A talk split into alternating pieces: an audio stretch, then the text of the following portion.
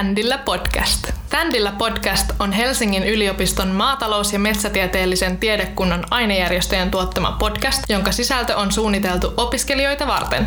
Tän podin tarkoituksena on kuroa umpeen opiskelijoiden ja työelämän välistä kuilua keskustelemalla ajankohtaisista teemoista suoraan yritysedustajien kanssa.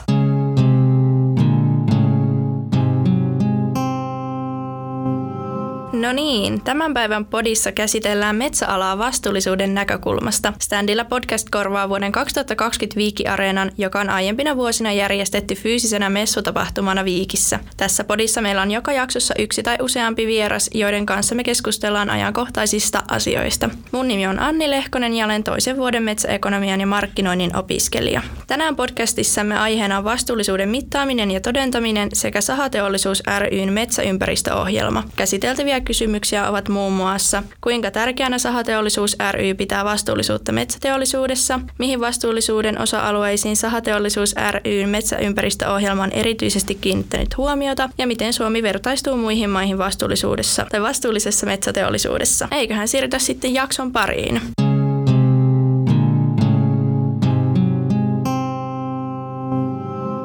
Tänään meillä on vieraana Anniina Kostilainen. Tervetuloa Tändillä podcastiin. Kiitos paljon. Ää, sä työskentelet Sahateollisuus ry:llä yhteiskuntasuhdepäällikkönä. Voisitko aluksi kertoa vähän, että mitä kautta sä oot päätynyt tähän kyseiseen työpaikkaan, millainen opiskelutausta sulla on? Mä oon opiskellut metsätieteitä, käytännössä metsä, liiketaloudellista metsäekonomiaa ja valmistuin vuonna kaksituhattaseitsemän sellaisen aika pitkäksi venyneen opiskelujakson jälkeen. Mä oon aloittanut siis jo vuonna tuhatyhdeksänsataayhdeksänkymmentäyhdeksän, eli yhdeksänkymmentäluvun opiskelija.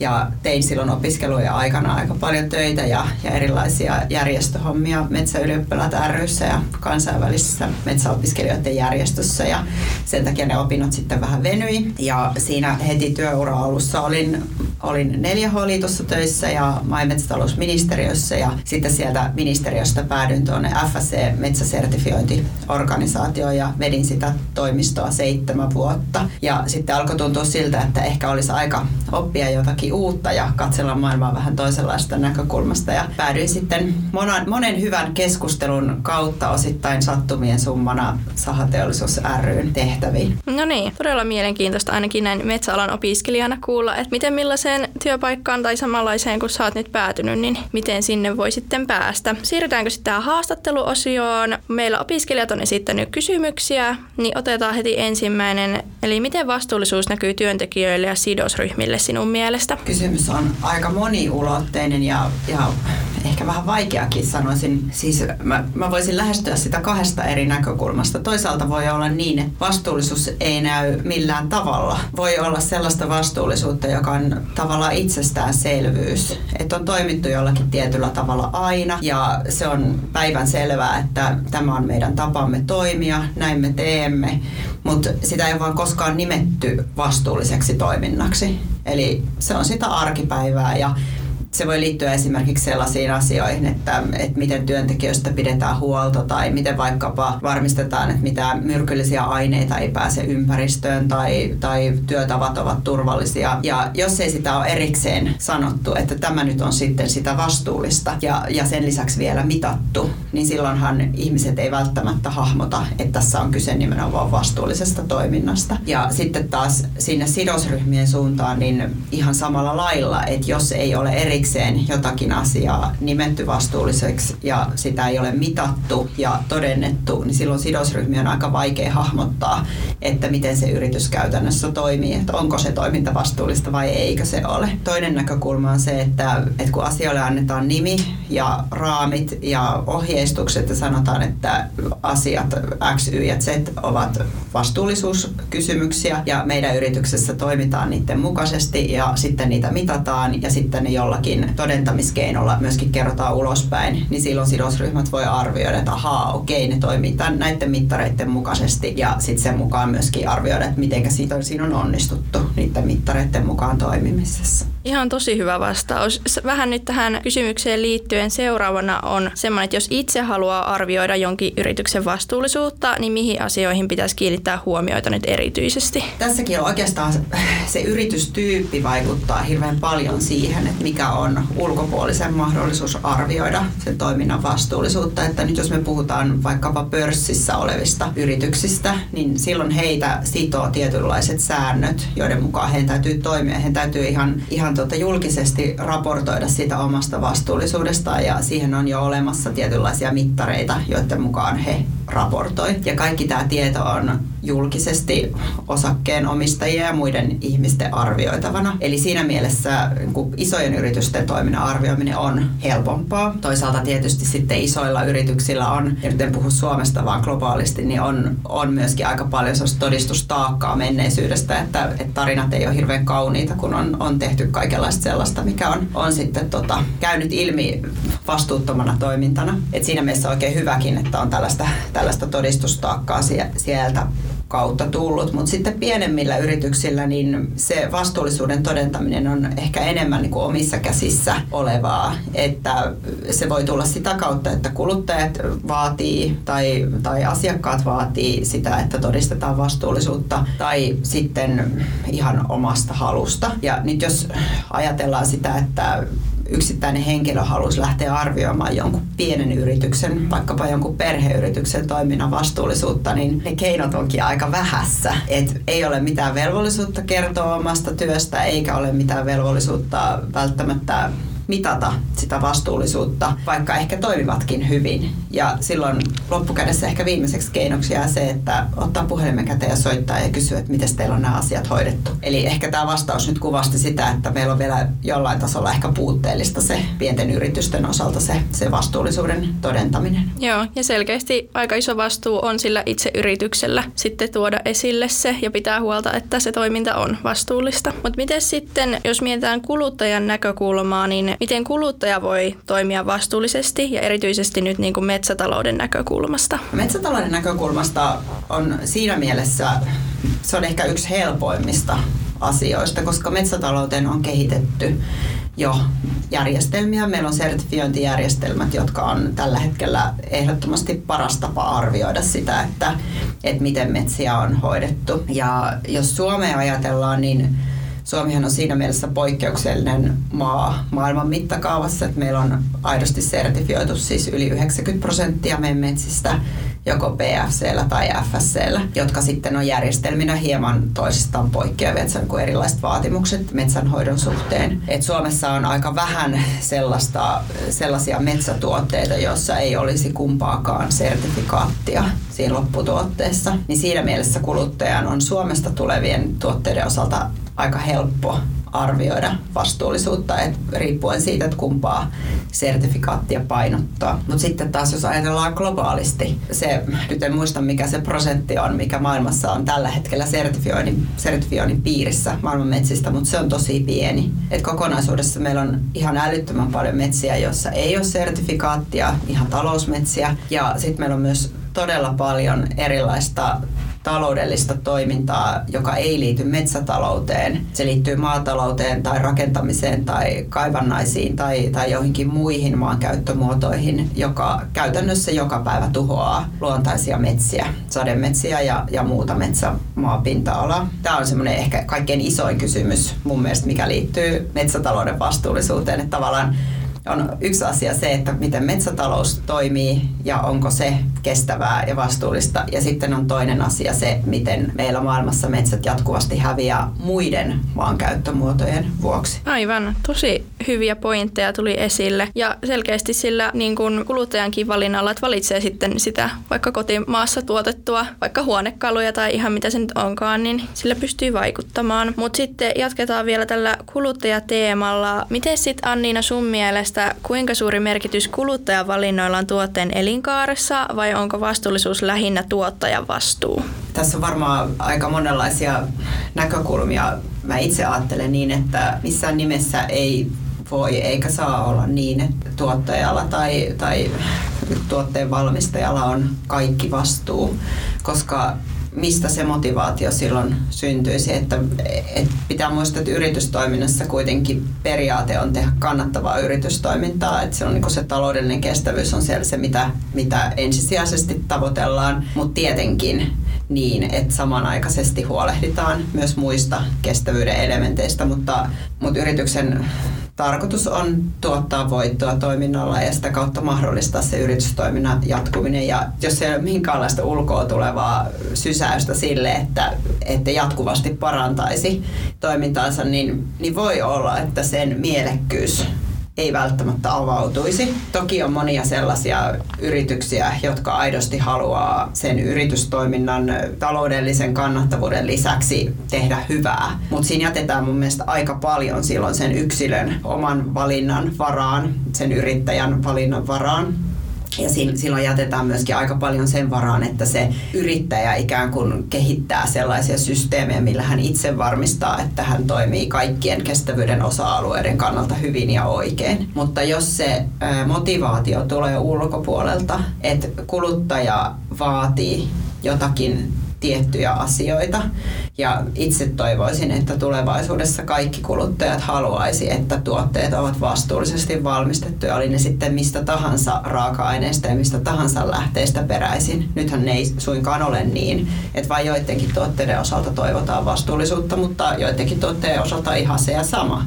Että joku iPhone, ketään ei kiinnosta, että minkälaista olosuhteista iPhonein raaka-aineet on peräisin, kunhan saa sen uusimman mallin käteen mahdollisimman nopeasti. Mm. Mutta sitten taas metsäpuolella valvotaan erittäin tarkkaan sitä, että minkälaisista lähteistä se puu on peräisin. Ja siis hyvä niin, että metsäpuolihan voi toimia kirittäjänä muille. Mutta siihen alkuperäiseen kysymykseen, mistä jo vähän harhauduin, kun innostuin tästä aiheesta, niin, niin kyllä sillä on ihan valtavan iso rooli, että mitä kuluttaja haluaa, mutta sillä on myös iso rooli, että minkälaista business-to-business-kauppaa käydään, että, että mitä asiakkaat haluaa niin kuin laajassa mittakaavassa. Ja sitten toisaalta sillä, että miten asioita säädellään, minkälaiset puitteet valtiot luo yritystoiminnalle. Ja esimerkiksi E U-tasolla olisi aika isojakin mahdollisuuksia sillä, että asetettaisiin rajoja kestävyydelle ja vastuullisuudelle ja sitä kautta ohjattaisiin yritysten toimintaa ihan globaalistikin kaupan kautta. No, eikö tämä sitten ole kuluttajalle tosi vaikeaa? Kyllä se on. Se on tosi vaikeaa. Tällä hetkellähän meillä on sellainen tilanne maailmassa, että meillä on olemassa erilaisia, aika paljon erilaisia sertifikaatteja ja merkkejä. Nyt vaikka nyt metsäsertifiointi, mistä äsken, äsken puhuttiin, ja, ja on reilua kauppaa ja on U T Z:ää ja on luomua ja niin edelleen ja niin edelleen. Siis aikamoinen kirjo erilaisia merkkejä. Ja kuluttajan on hirveän vaikea arvioida näistä merkeistä, että mikä on aidosti kestävää ja vastuullista ja mikä on niin sanottua viherpesua. Ja toki niillä merkeillä on myös erilaisia painotuksia. On hirveän hyvä, että niitä on useanlaisia. Mutta tässä jää kuluttajalle aika paljon valintoja tehtäväksi ja aika paljon arvioita tehtäväksi. Ja jonkin verran siinä tilanteessa auttaa se, että erilaiset kansalaisjärjestöt on, on niin kuin kirittämässä tätä kehitystä ja myöskin arvioimassa näiden merkkien uskottavuutta. Mutta väittäisin, että aika moni kuluttaja tuolla kaupassa niin joko ei piittaa siitä laisinkaan, että onko siinä joku vastuullisuusmerkintä siinä tuotteen kyljessä, tai sitten luottaa siihen mielikuvaan, mikä hänelle on syntynyt siitä tietystä merkistä, mikä taas antaa aika paljon liikkumavaraa sinne, että jos joku merkki, joku brändi pystyy luomaan itsestään semmoisen mielikuvan, että hei, me ollaan vastuullisuuden ykkösmerkki, niin silloin kuluttaja tarttuu siihen tuotteeseen ilman, että välttämättä analysoi sen merkin taustoja. Ja mitä tämä kaikki tarkoittaa, niin mun mielestä se tarkoittaa sitä, että me ei voida kovin pitkään enää jatkaa näiden merkkiviidakkojen kanssa, vaan tarvitaan sellaisia aidosti vertailtavissa olevia jonkun isomman, ylemmän tahon, mieluiten kansainvälisesti hallinnoimia eri maankäyttömuotojen vertailuja niin, että me pystytään mittaroimaan, että mitkä vaikutukset, ihmisvaikutukset, luontovaikutukset, ilmastovaikutukset, vaikkapa maataloudella on, metsätaloudella on, kaivannaistaloudella ja niin edelleen ja niin edelleen. Jos meillä olisi olemassa tällainen mittaristo, niin silloin me pystyttäisiin vertailemaan eri tuotteita ja se ei olisi pelkästään sen vapaaehtoisen, markkinaehtoisen mekanismin varassa. Toki sitä vapaaehtoisuutta ja markkinaehtoisuutta tarvitaan edelleen ja se on tosi tärkeää, mutta tällä hetkellä kuluttajavastuulle jää aika paljon. Eli jotta asiaan pystyttäisiin vaikuttamaan, niin saattaisi vaatia isommankin muutoksen sitten? Ehdottomasti, ja tässä on kyse poliittisesta muutoksesta ja tahtotilasta. Joo, ja näähän ei tietenkään tunnetusti ole niin helppoja sitten tehdä tällaisia muutoksia. Mutta sitten jos siirretään seuraavaan kysymykseen, miten sun mielestä Suomesta saataisiin edelläkävijä vastuullisuusasioissa, eli mihin asioihin pitäisi kiinnittää huomioita, vai onko sun mielestä Suomi jo edelläkävijä jollakin tasolla vastuullisuusasioissa? Jos jatketaan tuossa edellisestä, mitä äsken puhuin näistä eri maankäyttömuotojen vertailusta, niin jos meillä olisi sellaiset järjestelmät olemassa, millä voitaisiin aidosti vertailla eri maankäyttömuotoja myöskin eri maiden välillä, niin väitäisin, että Suomi olisi kirkkaasti edellä monia muita maita. Et se on myös varmasti maailman ykköskastia. Ja nythän tavallaan aika vaikea vertailla, koska ei ole mitään millä verrata. Meillä, meiltä puuttuu täysin ne mittarit. Jos, jos joku maa maailmassa, niin Suomi on se maa, joka pystyisi tekemään vastuullisuudesta itselleen kilpailuvaltin. Mm. Ja se edellyttäisi aika montaa asiaa. Se edellyttäisi tietysti sitä, että kansainvälisesti olisi, olisi mahdollisuus verrata maita keskenään, niin kuin tuossa aikaisemmin puhuin. Sitten se edellyttäisi sitä, että suomalaisilla yrityksillä olisi kaikki käytössä olevat vastuullisuusmerkit ja, ja mittarit jo käytössä.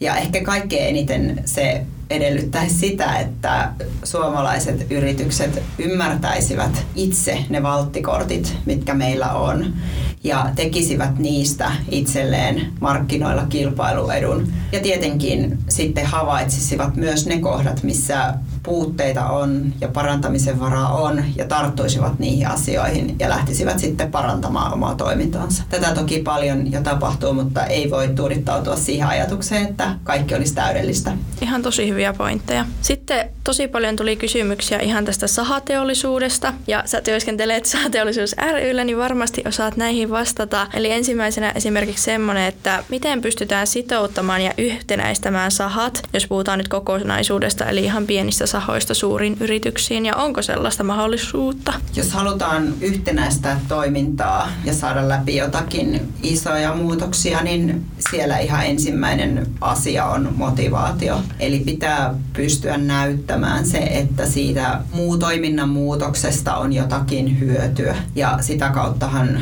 asiat sitten etenee. Et jos, jos tuodaan vaan ulkoa jotakin irrallisia tavoitteita ja sanotaan, että no nyt kaikki alatte tekemään näin, niin ei, ei silloin varmaankaan tapahdu. Jokainen tietää se ihan omasta elämästä, että on aika vaikea lähteä muuttamaan omia toimintatapoja, jos siihen ei synny sisäistä motivaatiota ja uskoo siihen, että hei, nyt mun kannattaa joka aamu vaikkapa nousta vähän aikaisemmin, että mulle ei tule kiire, kun mä lähden töihin. Mm, eli tämä vaatisi jokaiselta toimijalta sitten sitä halukkuutta ja motivaatiota tehdä se muutos ja toimia yhtenäisesti. Nimenomaan niin, että jokainen, jokainen tekee sen päätöksen itse ja sitoutuu siihen päätökseen, että minä muutan toimintaani suuntaan X siksi, koska näen siitä tiettyjä hyötyjä itselleni. Miten sitten, onko edelleen järkevää sahata Suomessa taloudellisesti tai ympäristön kannalta tai ylipäätään? Onko se edelleen järkevää? Tämä on hirveän hauska kysymys ja mun on ihan pakko kertoa, että kun mä tuolla meidän toimistolla näitä joitakin kysymyksiä luin ääneen ja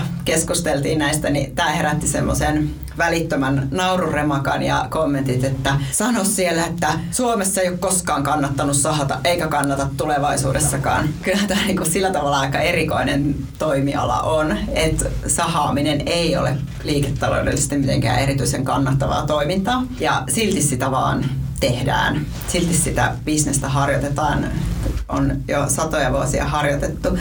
Ja siellä on tietysti taustalla se, että nämä itsenäiset sahat on pääosin perheyrityksiä, he on hirveän sitoutuneita siihen omaan toimintaan ja, ja sitä tehdään täydellä sydämellä ja aika isolla riskilläkin välillä.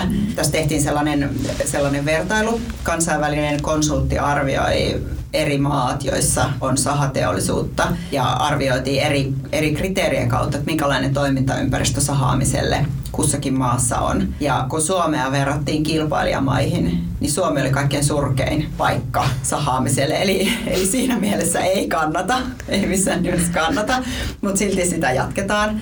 Ja sitten kun otit esiin ton, ton ympäristönäkökulman ja erityisesti jos ajattelee ilmastonäkökulmasta, niin ehdottomasti kannattaisi Suomea toimintaympäristönä kehittää ja sahateollisuutta Suomessa kehittää, koska sahateollisuus tarjoaa aivan mielettömiä ilmastoratkaisuja sekä Suomeen että maailmalle.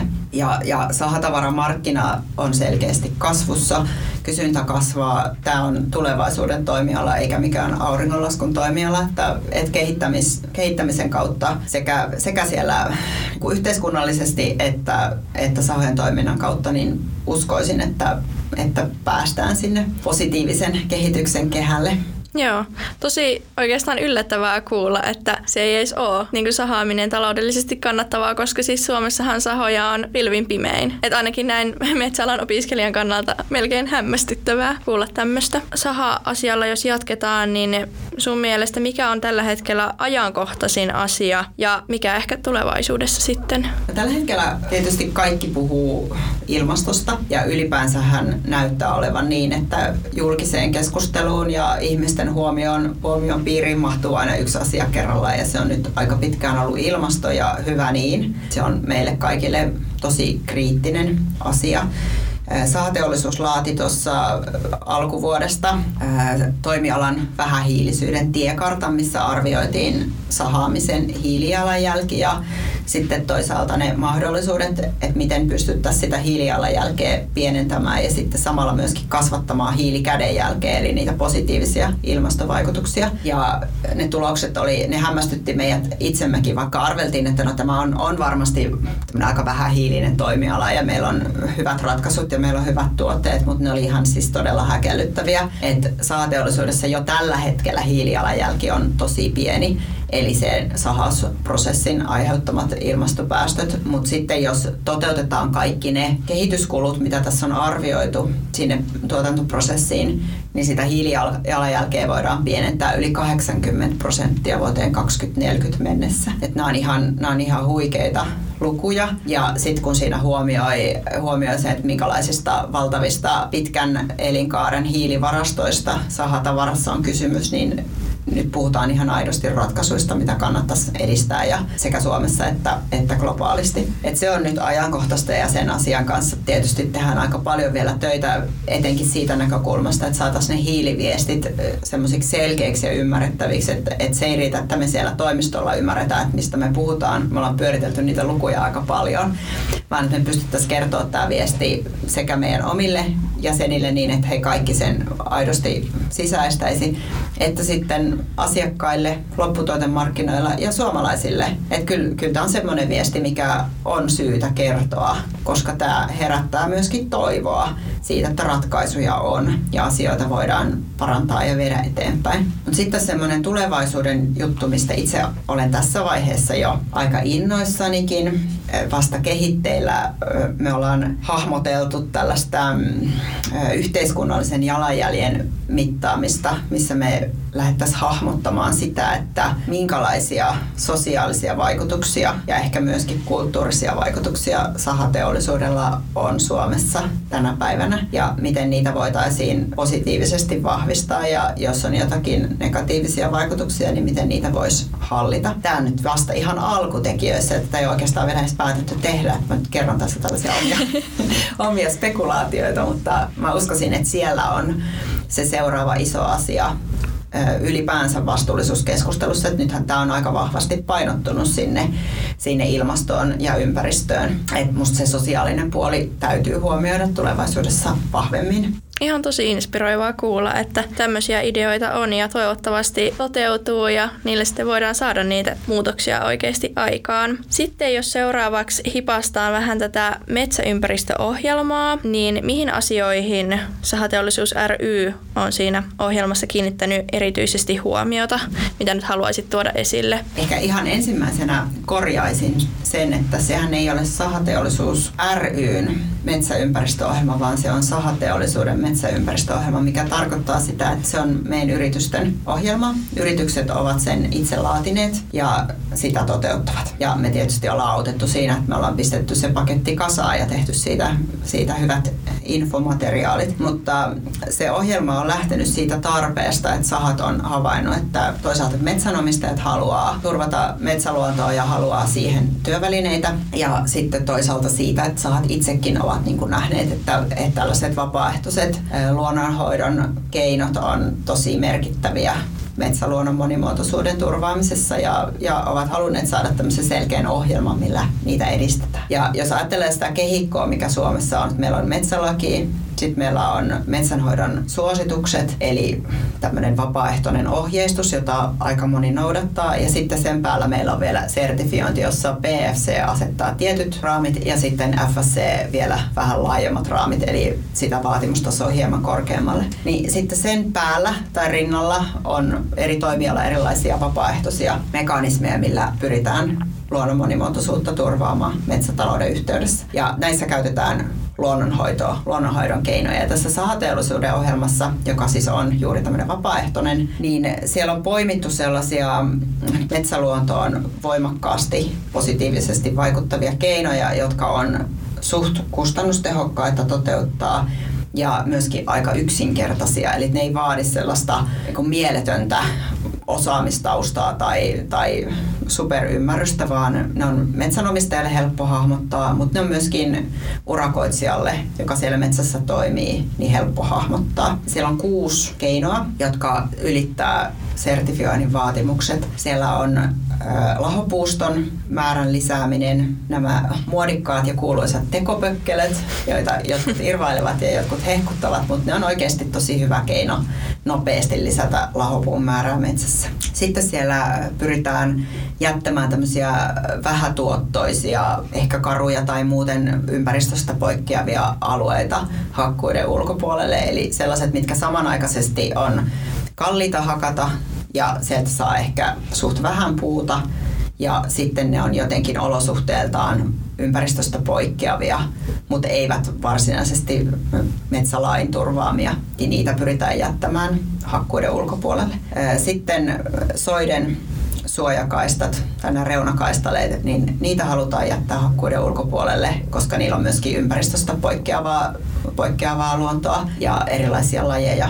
Ja sitten riistatiheiköitä jätetään ja lisätään. Olikohan siinä kaikki mainittua? Joo, siis kuulostaa sille, että noilla metsänomistaja pääsee jo tosi pitkälle, varsinkin jos on vaikka vasta ikään perinnyt metsää eikä alan ammattilainen, niin näillä pääsee tosi pitkälle ja saa jonkinlaisia ohjeita, että miten sitä vastuullisuutta ja ehkä sitä semmoista kestävämpää metsätaloutta voidaan sitten harjoittaa.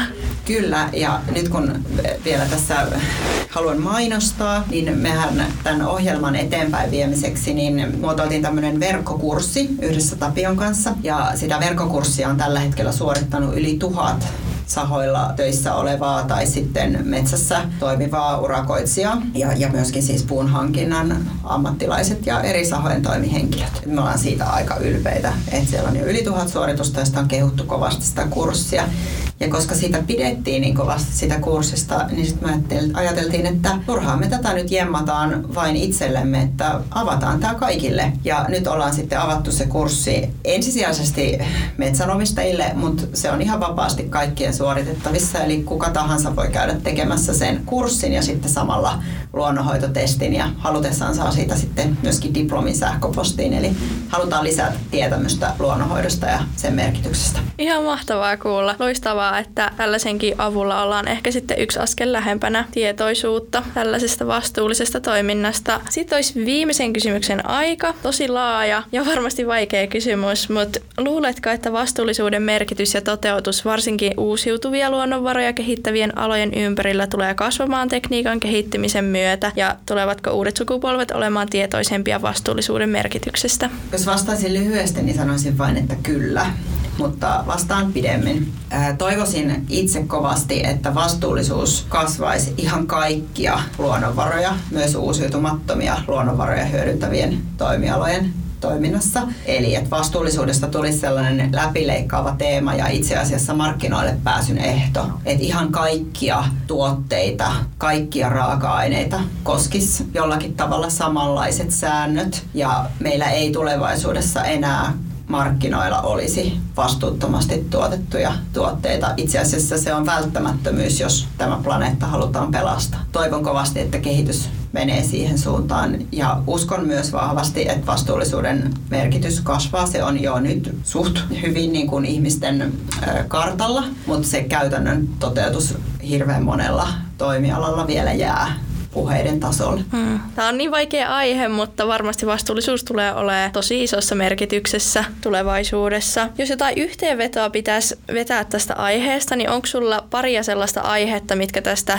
meidän podcastista pitäisi jäädä mieleen tai sellaisia asioita, mitä ehkä kannattaisi pohtia vielä niin kuin kuuntelijan kannalta? Oi, onpa vaikea kysymys. Ehkä haluaisin itse tätä vielä nostaa. Tässä varmaan aika monta kertaa tästä puhunut ja itselleni se on tosi tärkeä aihe se verta vertailtavuus eri raaka-aineiden ja toimialojen välillä. Ja se, että mä itse toivoisin ihan valtavan paljon, että, että sitä vertailtavuutta edistettäisiin kaikilla eri tasoilla, koska nyt me ollaan niin helposti sokeudutaan erilaisten lobbausviestien vuoksi ja, ja tiettyihin toimialoihin. Et itse näkisin, että metsäteollisuuteen, metsätalouteen ja ylipäänsä niin kuin metsäsektoriin tällä hetkellä kiinnitetään tosi paljon huomiota, mikä on hirveän hyvä asia. Mutta metsäsektori on monella tavalla jo edelläkävijä verrattuna moneen muuhun sektoriin ja sitä huomiota voisi välillä myöskin sinne toisiin sektoreihin kiinnittää niin, että nekin joutuisivat kirittämään omaa toimintaansa nykyistä enemmän. Ja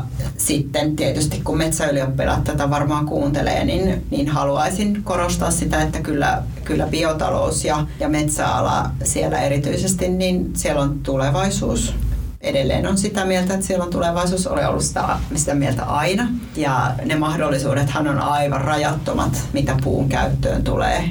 Ja toivon ja uskon, että, että niitä tulevaisuuden mahdollisuuksia koko ajan edistettäisiin mahdollisimman paljon. Tietenkin huomioiden se vastuullisuusnäkökulma. Se on tavallaan edellytys sille, että ylipäänsä voidaan, voidaan jatkossa täällä toimia. Otetaan tähän väliin pieni välihuikka, jonka tarjoaa meidän yhteistyökumppani Nokko. Ja ennen yhteenvetoa mulle tuli vielä sellainen kysymys, että minkä takia sä oot Sahateollisuus ry:llä töissä ja onko siellä kiva olla töissä? Tai siis minkä takia opiskelijoiden kannattaisi hakea sinne? Sahateollisuus ry:hän on pieni organisaatio, että meillä ei ole siellä mitenkään valtavaa määrää työpaikkoja valitettavasti tarjolla. Ainakaan vielä, ellei kasveta tulevaisuudessa, kun, kun sahateollisuus lähtee menesty, menestykseen ja, ja suureen nousuun. Mutta meitä on siis siellä vaan kolme ihmistä töissä ja mulla on kyllä töissä tosi hauskaa. Paljon hauskempaa kuin olisin ikinä voinut etukäteen ajatella. Sahateollisuus on, mä en oikeastaan tiedä, minkälainen maine sahateollisuudella on, vai onko sillä oikeastaan minkäänlaista mainetta opiskelijoiden keskuudessa. Itse en muista opiskeluaikana muuta kuin sen, että käytiin joskus sahavierailulla ja se oli mielenkiintoista ja vaikuttavaa, mutta sahateollisuushan on ihan hirvittävän paljon monipuolisempi paikka kuin mitä ehkä ensiajattelulta hahmottaa, että se on paljon muutakin kuin se sahausprosessi, joka itsessään sekin on jo aika mielenkiintoinen, että sahateollisuuden kehitysnäkymät on, on kyllä Kyllä aikamoiset, että siellä on erityisesti digitalisaation kautta mahdollisuus todella melkein mihin tahansa tulevaisuudessa ja, ja siellä tarvitaan hyvin monipuolista henkilöstöä. Et siitä on käyty paljonkin keskusteluja sahojen kanssa, että Et sen lisäksi, että tarvitaan sinne sahausprosessiin henkilöstöä hoitaa sitä, niin sitten tarvitaan näitä erilaisia digitalisaation asiantuntijoita, tarvitaan hyvin kansainvälistä kielitaitoista porukkaa sinne myyntipuolelle, koska markkinat on maailmalla. Et tälläkin hetkellä yli seitsemänkymmentä prosenttia sahateollisuuden tuotannosta viedään, reilusti yli seitsemänkymmentä prosenttia, ja niitä vientimaita on todella paljon. Eli se, joka on sahateollisuudessa myyntitehtävissä, niin se henkilö on erittäin kansainvälisissä tehtävissä. Ja sitten toki laajeneva, laajenevasti siellä, siellä tota, toimistopuolella on erilaisia tehtäviä tarjolla. Ja itse nostaisin esiin sen, että ehkä oli vähän semmoinen outo lintu, kun, kun sinne sahateollisuuteen lähdin, että edustin hyvin paljon sellaista, mikä ei ole perinteisesti ehkä sahateollisuudessa ollut semmoinen määrittävä tekijä, että tämmöinen kaupunkivihreä, kaupunkivihreä ihminen niin ei ole siellä ehkä semmoinen perinteinen malli, mutta hämmästyin siitä, että mitenkä kertakaikkisen värikästä ja sympaattista ja hauskaa ja fiksua ja kaikin puolin mahtavaa porukkaa siellä on töissä. Että on, olen kyllä todella nauttinut tästä ajasta ja kokenut oloni tervetulleeksi ja, ja on ollut ehkä vähän hämmästynytkin siitä, miten sellaista aidon tasa-arvoista ja, ja hyväksyvää ja sallivaa yrityskulttuuria siellä on. No niin, ihan tosi kiva kuulla. Se saattaa olla vaikka sitten tulevaisuuden työnantaja monellekin opiskelijalle. Vink vink. Kiitos Anniina, kun sä tulit meille vieraaksi puhumaan. Kiitos. Ja kiitos Sahateollisuus ry. Ja kiitos myös, kun kuuntelit Tändillä podcastia ja muista kuunnella myös muut jaksot. Meillä on ihan loistavaa settiä tulossa.